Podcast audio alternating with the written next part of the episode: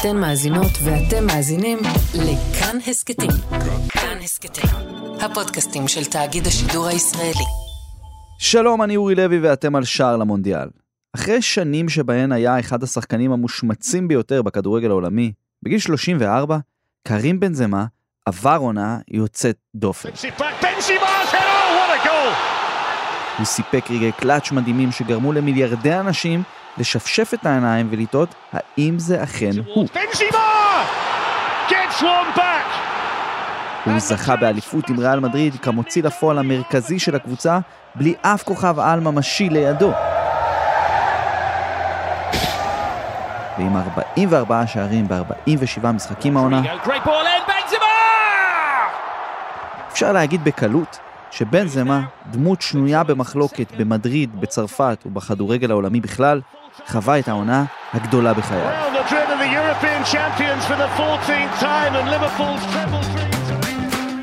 עכשיו, אחרי שזכה בליגת האלופות בפעם החמישית, כשבדרך הוא כובש ומדיח את פריס סן ג'רמן, צ'לסי, מנצ'סטר סיטי ומנצח בגמר את ליברפול, הוא כבר מסתכל לנובמבר הקרוב ולמונדיאל בקטאר. אז אחרי שקיליאן אמבפה התחייב לכסף של פריז ולא ליוקרה של ריאל ודי המאיס את עצמו על האוהדים, אחרי שמוחמד סלאח הפסיד לסנגל ויראה את המונדיאל מהבית, אם בן זמה יישאר בריא ובכושר הנוכחי שלו, הוא יגיע למונדיאל הקרוב כאחד הכוכבים הגדולים ביותר בעולם. יכול להיות שאפילו גם עם כדור הזהב ביד, ואם תשאלו את עשרות מיליוני אוהדי הכדורגל ברחבי האזור, אז גם ככדורגלן המוסלמי או הערבי הבכיר בעולם. אבל יש פה קטע. כי עד העונה בנזמה היה הכל חוץ מגיבור. הוא היה אאוטסיידר. זר ומוזר שתמיד נמצא בצילם של כוכבים אחרים. בנקודה מסוימת הוא היה ההפך המוחלט מגיבור. הוא היה נבל, כזה שכל צרפת הייתה נגדו. היום, בשער למונדיאל, נתמקד בכרים בנזמה. ננסה להבין מי הוא, מה הסיפור שלו, איך פתאום אחרי עשור שהוא בטופ הוא פורץ מחדש לתודעה, ואיך כל מה שקורה איתו העונה זה כנראה סיפור השנה בכדורגל העולמי.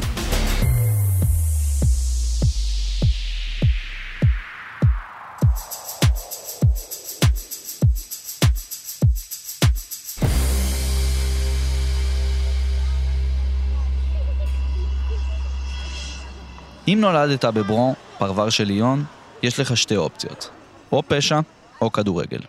Donc l'environnement où il a grandi, ce n'était pas facile. לגדול בסביבה הזו זה לא דבר קל, מספר נעים בן עדרה, עיתונאי גול דוט קום פרנס, צרפתי אלג'יראי שגדל בבנליה, הפרברים של פריז. Il a connu quelques fréquentations. לגדול במקום כזה דורש התמודדות עם דעות קדומות על מי אתה ומה אתה בעתיד. נעים הסביר כששאלתי אותו על המקום בו נולד השחקן הטוב בעולם כרגע, קרים בן זמה. בן זמה נולד בברון, פרבר קשוח של העיר ליון כאמור למשפחה של תשעה אחים ממוצא אלג'יראי. האבא יליד עד ג'ליל, עיר קבילית בצפון אלג'יריה, והאימא נולדה בליון אבל היא בת להורים מאורון. הוא הצטיין בכדורגל, אבל תמיד תמיד מסביבו היו חברים, מכרים ובני משפחה שיצרו סביבה שלא משאירה הרבה ברירות. או פשע, או שוק אפור, או כדורגל. עכשיו אצל בן זמה הדברים האלה איכשהו כמעט תמיד התערבבו ביחד. בסך הכל יצרו אווירה די דומה למה שנעים תיאר לנו פה ממש עכשיו. מצד אחד הוא היה הכישרון של הקהילה הזו, של המקום הקטן הזה ממנו הוא בא, ורצו להגן עליו, אבל זה כרוך בקצת בלאגן, נעים מחדד. אני ישר חושב על החבר שלו, זנתי, הוא אומר.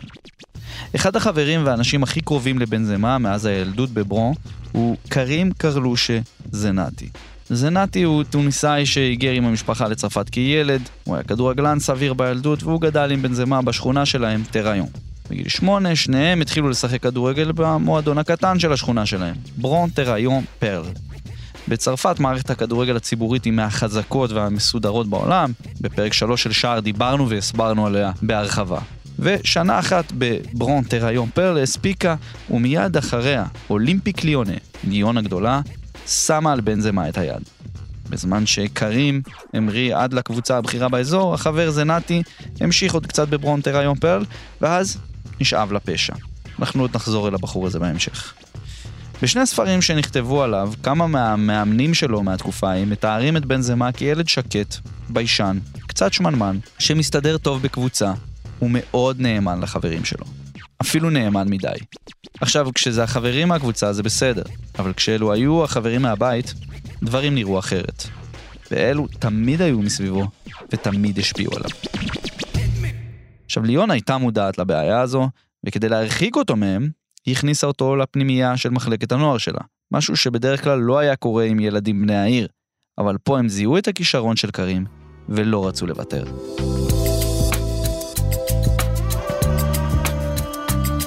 הם ידעו למה. עם כל אימון וכל משחק, קרים התפתח להיות אחד השחקנים הכי מבטיחים בצרפת, והפריצה הגדולה שלו לתודעה הגיעה בגיל 17, יחד עם עוד כמה שחקנים שהגיעו בדיוק מהמקומות שהוא הגיע מהם, מהבנליה, הפרברים של הערים הגדולות של צרפת, כדור שני או שלישי למהגרים וממצב סוציו-אקונומי לא מי יודע מה. סמיר נסרי גדל בפרבר של מרסיי למשפחה ממוצא אלג'יראי. חתם בן ערפה, בן למהגרים תוניסאים, גדל בקלמאר, פרבר פריזאי, וז'רמי מנז, שגדל בוויטרי, דרומית לפריז, הלהיבו את היבשת כשזכו ביורו עד גיל 17 שנערך בשנת 2004 בצרפת. ככה הם הרוויחו את הכינוי דור 87. דור 87 הוא הדור המוכשר ביותר שצרפת ידעה, נזכר נעים. הם שיחקו עם קלאס, אבל עם קשיחות. הייתה להם המון איכות, אבל לא עד הסוף. דור 87 היה דור עם אמירה. הם הבליטו את הזהות השונה שלהם. כאחרים לזהות הצרפתית הקלאסית של צרפת הלבנה במרכאות. ההתנהלות שלהם הביאה להרבה מתח. החבר'ה לא היו שרים ממש את ההמנון, אבל היכולת שלהם על הדשא השכיחה הכל, וכאילו נרמלה את הסיטואציה.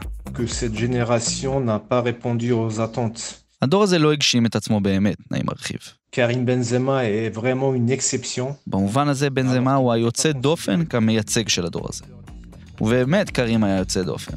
בליון המאמן פול אגוון הקפיץ אותו מהר מאוד לקבוצה הבוגרת. שיחקו שם אז שמות כמו אריק אבידל, סילבן וילטורד, פלורן מלודה ומייקל אסיאן.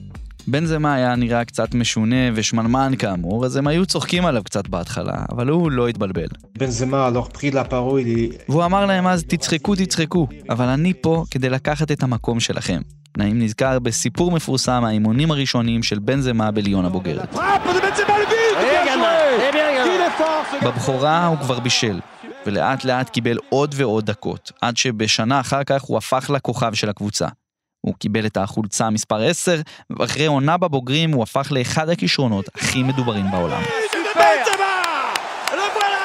בגיל 18 הוא כבר לא יכל להישאר במעונות של האקדמיה, אז הוא חזר לשכונה, לברון טריון, ולחברים משם, שכאמור לא היו עסוקים בדברים חוקיים מדי. אבל זה לא הפריע לו. Sa première grande saison où il, où il montre vraiment ses qualités sur la durée. בנזמה עלה ועלה, ואחרי שלוש עונות של שפשוף בבוגרים ושערים בודדים, ב-2007-2008 תחת המאמן אלאם פרה, הוא כבש 31 שערים, הוא בישל עוד עשרה נוספים, זכה בפרס בראבו לשחקן הצעיר הטוב באירופה, וסחט מחמאות מענקי המשחק על בסיס שבועי. אז אלכס פרגוסון אמר שהוא הדבר הגדול הבא, והנשיא של ליון, ז'אן מישל אולס, החתים אותו מהר על חוזה חדש, וגם התראיין ואמר שרק 100 מיליון יורו ייקחו את בנזמה מיליון. באותה עונה, הוא גם עשה את הבכורה בנבחרת הבוגרת מול אוסטריה, שם הוא כמובן כבש.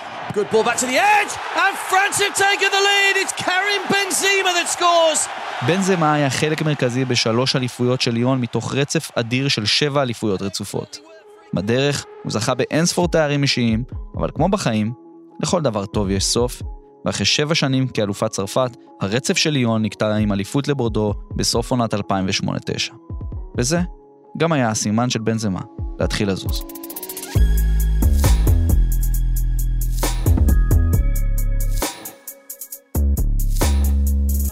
Queridos amigos, Kaká ya está con nosotros. Hoy recibimos a Cristiano Ronaldo. בקיץ 2009, בסדרה של טקסים נוצצים, ריאל מדריד הציגה את שחקני הרכש החדשים שלה. ראשון זה היה קקה הברזילאי, שחקן השנה בעולם 2007. אחריו קריסטיאנו רונלדו הפורטוגלי, ההחתמה הכי יקרה בהיסטוריה אז, 80 מיליון פאונד.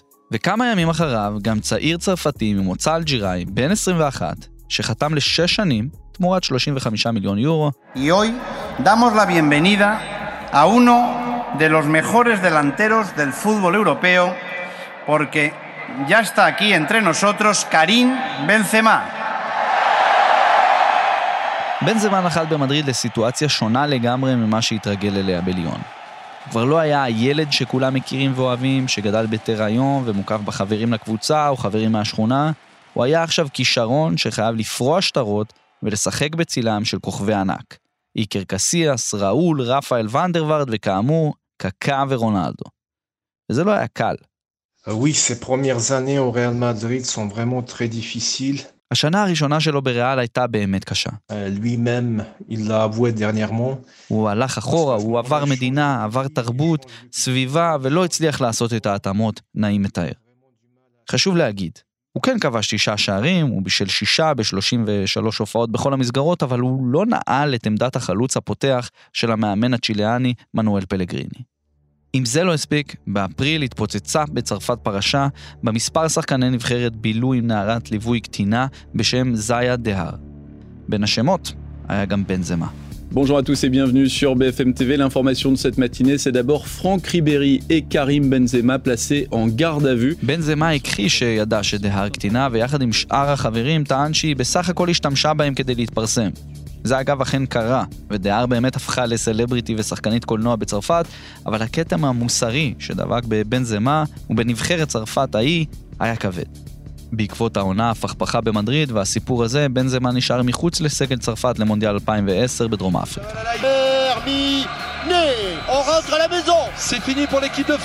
המונדיאל ההוא, שנגענו בו גם כן בפרק 3 של שער, היה כישלון גדול. כישלון שהתווסף ליורו 2008 המאכזב מאוד שעבר על הנבחרת, בו בנזמה דווקא כן לקח חלק. שני הטורנירים הכושלים האלו גרמו להרבה אנשים לטעות לגבי טיב היכולת, ובעיקר הנאמנות הלאומית של חברי דור 87, ובנזמה כפני הדור. אלו היו הטורנירים בהם הם היו אמורים להוביל את צרפת להישגים.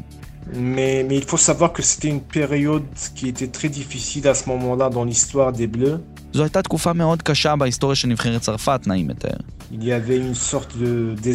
חוסר אהבה עמוק בלשון המעטה בין העם לנבחרת, באמת שבר רציני. Et donc, et les joueurs qui étaient identifiés banlieue. והשחקנים האלו, שהיו מזוהים עם הפרברים, היה הרבה יותר קל להאשים אותם כדי להניח את דעת הקהל. ככה טוען האם.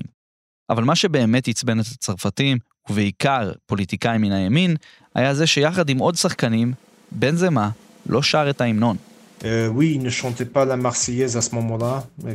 Joueurs. העובדה שלא שרו את ההמנון, ובמשחק אחד אפילו נסרי ובנזמה נתפסו בעדשה צוחקים בזמן המרסייז, הביאה לביקורת קשה מאוד כנגד החלוץ. היחסים המורכבים שלו עם הנבחרת וסאגת נערת הליווי אפשרו לו לרדת למחתרת ולהתרכז יותר במועדון ובקריירה שלו. ג'וזה מוריניו חתם אז כמאמן ריאל מדריד, ובנזמה נכון היה להרשים את המיוחד. זה לא היה פשוט. כשגונזלו היגואין הארגנטיני נפצע, מוריניו ביקש עוד חלוץ מנשיא ריאל, וצוטט בתקשורת כשהוא אומר.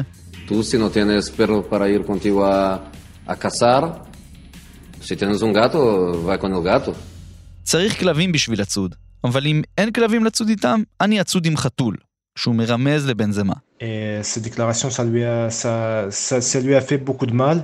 ההערה הזו של מוריניו עשתה לבנזמה הרבה מאוד רע, בעיקר כי עשתה ממנו צחוק. והאוהדים חגגו על המשפט הזה. עכשיו, למרות ההערה על החתול, עם הזמן, בנזמה ומוריניו מצאו שפה משותפת. תחת מוריניו, בנזמה הפך לחלוץ המרכזי של ריאל ולמוציא לפועל השני בחשיבותו אחרי קריסטיאנו רונלדו. הוא הפציץ 26 שערים, וביחד הם זכו בגביע המלך, שהיה התואר הראשון של שניהם עם ריאל מדריד. עונה אחר כך, 2011-2012, זה רק הלך והשתפר כשריאל זכתה באליפות ראשונה אחרי ארבע שנים, כשבנזמה מבקיע 32. היכולת המשופרת הזו היא זו שהחזירה את בנזמה לנבחרת. יורו 2012 היה במה טובה לחזור בה, ותחת לורן בלאן, מאמן וקפטן עבר של צרפת, היה נראה שהדברים התחברו. אבל זה לא היה באמת. לא נסרי, לא בן ערפה ולא בנזמה הוכיחו את עצמם, ושוב, דור 87 הפך מהדור הכי מוכשר על הנייר לכזה שהפך לבלתי נסבל כשהוא לובש את המדים הלאומיים.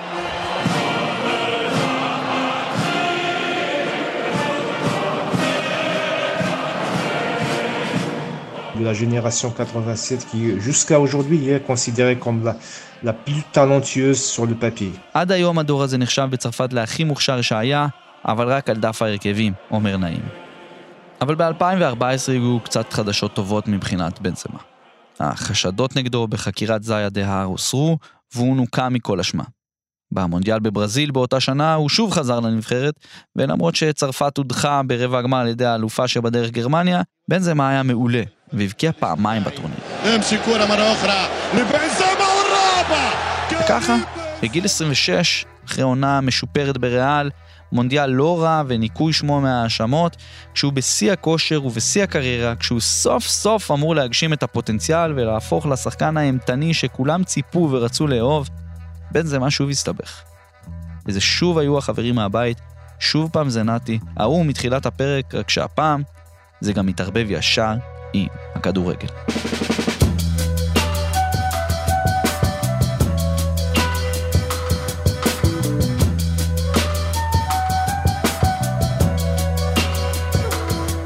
ביולי 2015 התפוצצה פרשה מכוערת מאוד בנבחרת צרפת, שנקראה פרשת ה sex tape, קלטת הסקס. Sur ces images, Karim Benzema arrive ce matin dans les locaux de la police judiciaire de Versailles. שחקן נבחרת מתיה ולבואנה, ששיחק אז בליון, פרסם שהגיש תלונה במשטרה על כך שאדם אלמוני סוחט אותו בטלפון, בטענה שיש בידיו סרטון לא צנוע שלו בזמן אקט מיני, ושאם הוא לא ישלם כסף, הסרטון יפורסם. ולבואנה סירב בכל תוקף, וכאמור, התקשר למשטרה. מי היה אותו אלמוני? ולבואנה לא ידע עדיין. אבל מה שהוא כן ידע, זה שבאחד מאימוני נבחרת צרפת בפגרה הבינלאומית של אוקטובר באותה שנה, קרים בן זמן ניגש אליו. ולפי ולבואנה, דיבר איתו בניסיון לשכנע אותו לעזור לו במרכאות, כדי לסיים את הסיפור. משמע, להיפגש עם חבר של בן זמה, שיעזור לו להעביר סכום לסוחט, ובכך למנוע את פרסומו של הוידאו. Je pouvais l'aider. Je pouvais l'aider parce que voilà, euh, moi j'ai un ami qui est à Lyon. Pour ce problème-là ou d'autres problèmes. בן זמה בעצמו לא הכחיש את הדבר, אבל כן הכחיש שהיה לו כל קשר לסחיטה, אלא שהוא פשוט ניסה לעזור דרך חבר. ומי היה אותו חבר? ניחשתם נכון. אותו אחד שגדל עם בן זמה בברונטר היום, זה נתי. צריך להבין, זנתי הוא יותר מחבר בשביל בן זמה. הוא גדל איתו, שיחק איתו כדורגל וגם נשוי לאחת מהאחיות שלו. הוא היה צמוד אליו בכל השנים הראשונות שלו בליון, וכן, הוא גם כבר ישב בכלא פעם אחת. ב-2009 תפסו אותו מבריח 30 קילו של מריחואנה בין צרפת לספרד בתוך בגז של אאודי TT. בשלב מסוים בקריירה זנתי אפילו היה דואג לבן זמה לסידורים וגם מקבל ממנו משכורת של 3,000 יורו בחודש, ככה לפי פרסומים שונים. וזנתי היה מי שלחץ על בן זמה לבקש את הכסף מבלבואנו. זה לא שינה שבן זמה מצידו טען שהוא התערב רק כדי לעזור לבלבואנה. הסיפור הפך לשיחת היום למשך חודשים, כשהדיון יוצא ועולה גם ליחסים שבין בני מהגרים בצרפת לצרפתים שורשיים, תודות לפוליטיקאים ימנים קיצוניים שהשתמשו בתקרית כדי להוכיח את טענותיהם על בני המהגרים ולחזק את העמדה שלהם. En disant mon pays c'est l'Algérie, je cite, hein, mon pays c'est l'Algérie, la France ça n'est que pour le côté sportif. Déclarations qui sont contestées. hein. וככה, למרות שסוף סוף הוא היה בתקופה טובה על הדשא עם קאמבק לנבחרת, החיים הקודמים של בן זמה, המקום שממנו הוא בא, החברים, לקחו אותו אחורה. חזרה לברון, חזרה לטריון, חזרה לשכונה. כמו במשפט המפורסם.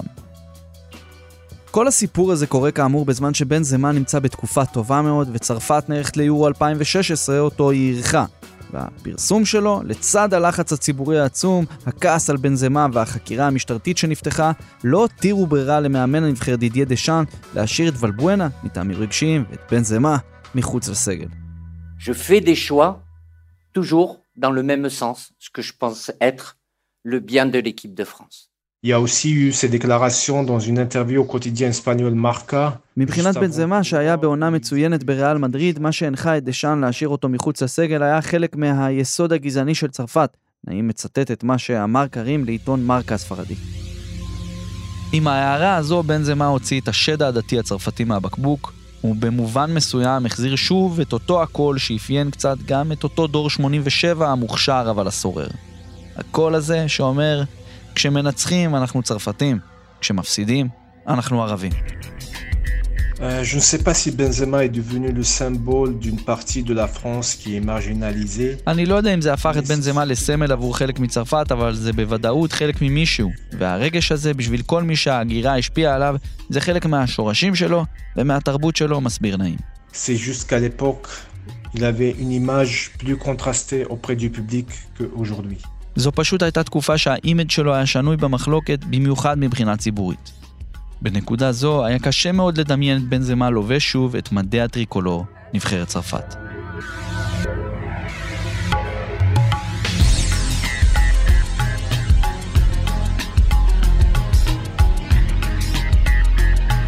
באותה צורה שלבנזמה היה את זנתי, כאיזושהי דמות משמעותית שמושכת אותו לכיוון אחד, של השכונה, של העיסוקים הלא חוקיים, למזלו, בנקודה הנמוכה הזו שהוא היה בה בקריירה, שלא ממש הולך לו בריאל מדריד, והוא מחוץ לסגל של צרפת ליורו הביתי, הוא התאחד עם בן אדם אחר, שהיה מאוד משמעותי עבורו, ומשך אותו לכיוון אחר לחלוטין.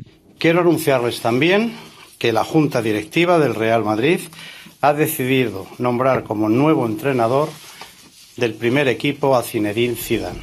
ב-2016, אחרי חצי עונה לא מוצלחת תחת רפה בניטז, ריאל מדריד מינתה את זינדין זידן להיות המאמן הראשי שלה. וזה היה גם רגע מכונן בשביל בנזמה. זידן אז היה מגדולי השחקנים אי פעם, הוא מאמן צעיר, שעבד קצת בריאל מדריד קסטיה וקצת כעוזרו של קרלו אנצ'לוטי, וקיבל לראשונה בחייו קבוצת בוגרים. בשביל הדור של בנזמה, ובשביל בנזמה עצמו, זידן הוא הגיבור האולטימטיבי. גם הוא בן למהגרים אלג'יראים, גם הוא גדל בפרברים, גם הוא שיחק בריאל מדריד, ולאורך כל התקופה של בנזמה בריאל עד עכשיו, על המגרש, הוא התכתב עם ההישגים והמספרים שזיזו אגדי רשם במדים הלבנים של ריאל. זידן מההתחלה שמר על בנזמה והשאיר אותו בהרכב גם בתקופות הפחות טובות שלו. והיו כאלה. ריאל הייתה אז עדיין הקבוצה של קריסטיאנו בכושר שיא, כשבנזמה הופך לאט לאט למעין נושא הכלים שלו, שעל הדרך הוא רושם שתיים מהעונות החלשות ביותר שלו בריאל, עם 19 שערים ו-12 שערים בלבד בהתאמה. בנזמה החמיץ המון והפך שוב לבדיחה של הקהל ולמם אינטרנטי חביב. אפילו בישראל נפתח דף פייסבוק סאטירי בשם כרית בנזמה, שצחק על היעילות של החלוץ. בכלל, השיח סביב בנזמה היה שזידן שומר אותו בהרכב רק בגלל שהם מיודדים, באים מרקע דומה, ושיש ביניהם יחסים כמו של אח גדול ואח קטן. Oui, Benzema a toujours dit que Zidane a joué un rôle important dans, dans sa carrière. בנזמה תמיד דיבר על זידן והתפקיד החשוב שהוא מילא בקריירה שלו, אבל אני רואה את האמון ביניהם הרבה יותר קשור לצד המקצועי, מאשר לשורשים האלג'יראים המשותפים שלהם, נעים אומר. C'est sûr qu'avec la présence de Zidane au Real, Benzema s'est senti un peu moins seul. כן, ברור שעם הנוכחות של זידן בריאל, בנזמה הרגיש פחות לבד, ועם זידן כמאמן, הוא הרגיש ושיחק הרבה יותר חופשי. ראו את זה. ובאמת ראו את זה. כי ריאל של זידן הייתה חתיכת קבוצת כדורגל עוצמתית. הכי עוצמתית והכי יפה שיש. Madrid! Royal Madrid! Are kings of Europe again! עם סרחיו רמוס, קסמירו, לוקה מודריץ', רונלדו ובנזמה, זידן זכה באליפות, שלושה תארי ליגת האלופות ברציפות, הישג שאף קבוצה אחרת לא עשתה בפורמט הנוכחי של הטורניר, ותשעה תארים בשלוש שנים קיבעו את ריאל כקבוצה הטובה בעולם אז. It's heartbreak for Liverpool, but it's three in a row for the history makers from Madrid. לצד רונלדו, שהפך באותה תקופה למבקיע המוביל של ריאל בכל הזמנים, בנזמה התקבע בעמדת העוזר. קצת כמו סקוטי פיפן למייקל ג'ורדן. בינתיים, צרפת זכתה במונדיאל 2018 ברוסיה, והפכה לאלופת העולם בלעדיו. Je dis, euh, l'Algérie, c'est voilà, c'est c'est pays de mes parents, c'est c'est dans le cœur. היחסים בין בנזמה להתאחדות הצרפתית ונשיא ההתאחדות נואל לגרט נהיו כל כך קשים וקרים, עד שלפני גביע אפריקה לאומות 2019, בנזמה צייץ בטוויטר שאם לא מזמנים אותו לנבחרת צרפת, לפחות שייתנו לו לעבור לייצג נבחרת אחרת שהוא יכול לייצג, כשהוא מרמז לאלג'יריה. Et que plus de, déplorer le manque de considération qu'il avait en France à ce moment-là, plus que- plus qu'un pas envers l'Algérie. זה היה יותר כדי לעורר את תשומת הלב של שאר צרפת למה שקורה, מאשר באמת להגיד שהוא רוצה לשחק בשביל אלג'יריה, מסביר נעים. אבל כן, באותו זמן זה גם היה להראות בציבור את הרגשות והשייכות שלו למוצא האלג'יראי שלו. בינתיים, בריאל מדריד קרו כמה דברים מעניינים. קריסטיאנו רונלדו עזב ועבר ליובנטוס, וזינדין זידן, גם הוא עזב אחרי שזכה בכל תואר אפשרי עם המועדון. אחרי שנים נהדרות בסימן של כוכבי על על המגרש ועל הספסל, נוצר ואקום מסוים בריאל. פתאום, בנזמה הפך להיות הכוכב המרכזי בדבר הזה, שנקרא ריאל מדריד, והוא לקח את זה על עצמו. ריאל הייתה פחות נוצצת, פחות דורסת, אבל דווקא הוא התחיל לפרוח. הוא פרח בלי לדעת שממש תכף הוא הולך לסגור מעגל.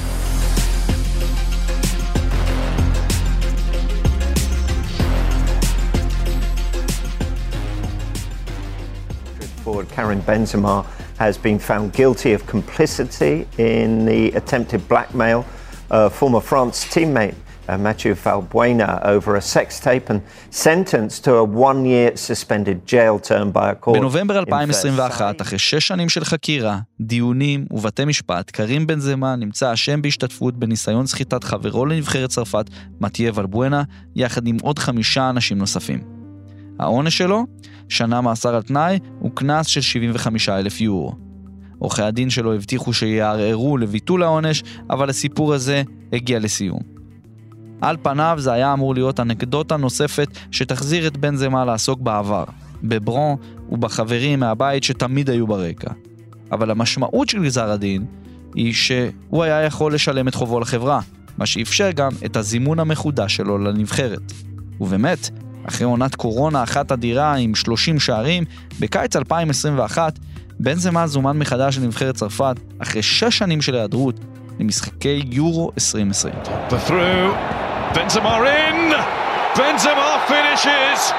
עכשיו זה היה קצת מוזר, בן זמה נכנס לנבחרת שהיא כבר לא שלו, אלא קודם כל של קיליאן אמבפה. ובגלל זה לא היו ציפיות מבן זמה להוביל ולהכתיב את הטון, אלא לתמוך ולעזור לכוכב הצעיר של פריס סן ג'רמן להנהיג. ולמרות הרבה ביקורת שהייתה על הזימון הזה בצרפת, שהרבה מאוד ראו בו צעד לא מוסרי אפילו של ההתאחדות, בשביל מיליוני אוהדים אחרים ברחבי צרפת, אלה שעבורם בן זמה הוא סמל, זה היה נכון וצודק אפילו. בן זמה היה אחר ביורו הזה. היה שקט יותר, אבל לא אפל. פתוח יותר. הוא גם כבש ובישל, ובנה כימיה עם אמבפה, הוא אפילו שר את ההמנון. אבל דווקא במשחק מעולה שלו, בשמינית הגמר מול שווייץ, צרפת, שהייתה הפייבוריטית הגדולה לזכייה, הודחה.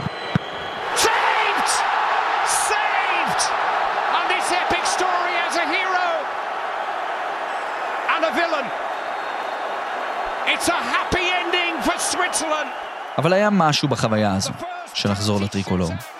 בקיץ הזה זידן עזב את ריאל אחרי קדנציה שנייה קצרה, וקרלו אנצ'לוטי האיטלקי חזר לקדנציה שנייה משלו כמאמן. ובין זה מה, פתאום השתחרר, ופשוט התפוצץ. אז כן, 27 שערי ליגה והחזרת תואר האליפות לריאל אחרי שנה הם הישג גדול, אבל מה שהוא עשה בשלב הנוקאוט של ליגת האלופות העונה, הביא לזה שלראשונה בקריירה שלו היה סביבו קונצנזוס. השחקן הטוב בעולם. זה התחיל בשמינית הגמר מול פריס סן ג'רמן, שם ריאל הפסידה במשחק הראשון 1-0, אבל שלושה שלו בגומלין שלח את ריאל לשלב הבא.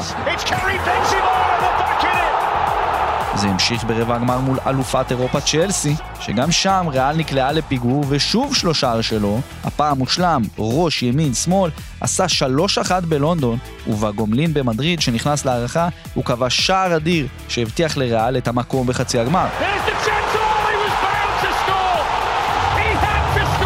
ומול מנצ'סטר סיטי בחצי הגמר, אחד ממשחקי ליגת האלופות הגדולים בכל הזמנים, הוא הנהיג את ריאל שנקלעה לפיגור מוקדם, כבש שער אדיר שהחזיר את ריאל למשחק, והשלים צמד עם פנדל פננקה חולני כמעט בסיום, שקבע הפסד 4-3 במשחק הראשון, שהרגיש כמו ניצחון. Oh, בגומלין, אחרי מהפך נדיר של רודריגו שכפה הערכה, בנזמה סחט פנדל ותרגם אותו בעצמו לשער שסגר את הסיפור. ואחרי כל זה, ריאל פגשה את ליברפול בגמר הטורניר בשבת. קרים עלה כקפטן לגמר בסן דני, אחד הבנליה הכי גדולים של פריז, במשחק שהתחיל באיחור בגלל כשלים ארגוניים שיצרו לחץ בכניסות. ריאל פתחה מהוסס ולא הצליחה לייצר כלום, ממש כלום, ולעומתה ליברפול נראתה מצוין. אבל בסוף המחצית הראשונה, אחרי אפס בעיטות אל עבר השער עד הדקה 45, כמו שרק בן זמה יודע, הוא כבש שער.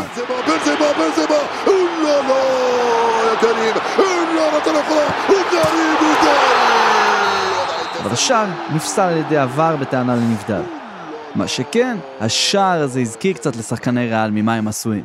ולמחצית השנייה הם עלו אחרת לגמרי.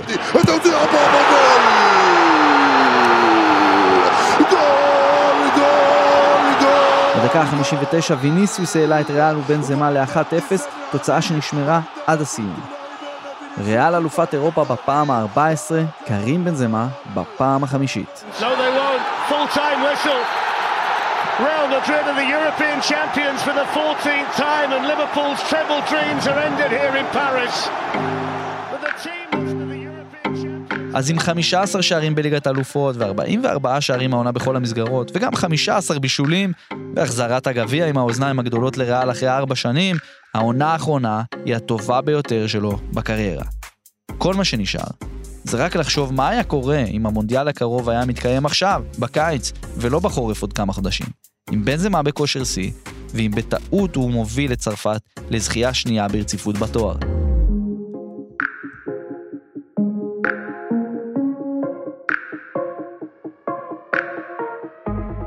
במונדיאל זו ההזדמנות של בנזמה לחזק את מה שהיה מתחת לאף של אוהדי הכדורגל כל הזמן. אבל העונה, אחרי שנים של השמצות ודווקא בגיל 34, נחשף במלוא הדרו.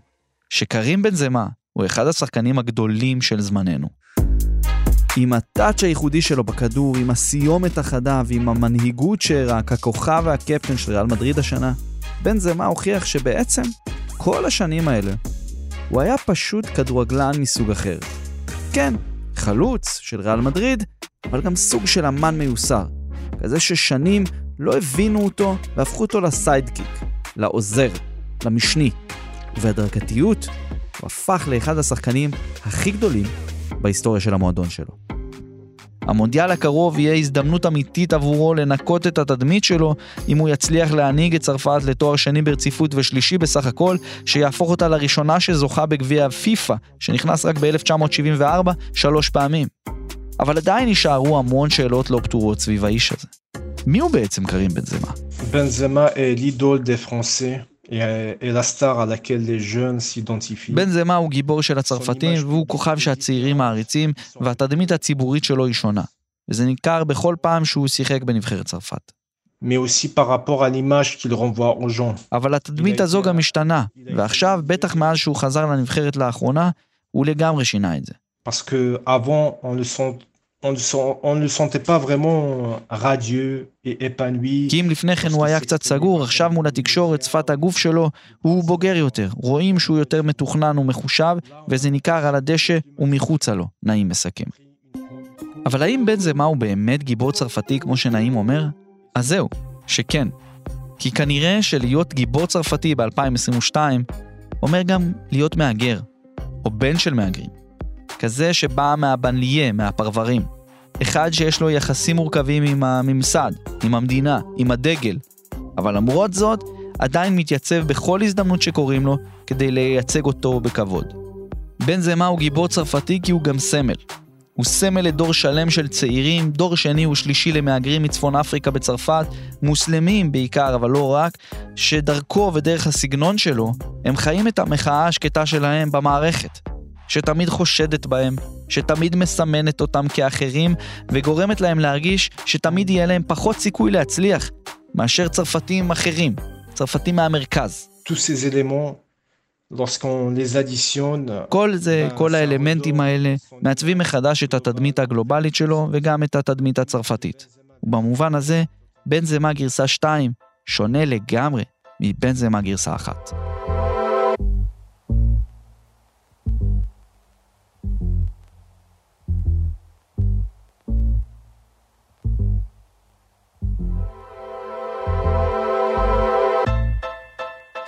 זה היה השער שלכם לקרים בן זמה, גיבור או אנטי גיבור נוסף במיני סדרה שלנו גיבורים בשער לקראת המונדיאל המרתק שהולך לעבור עליו, על נבחרת צרפת.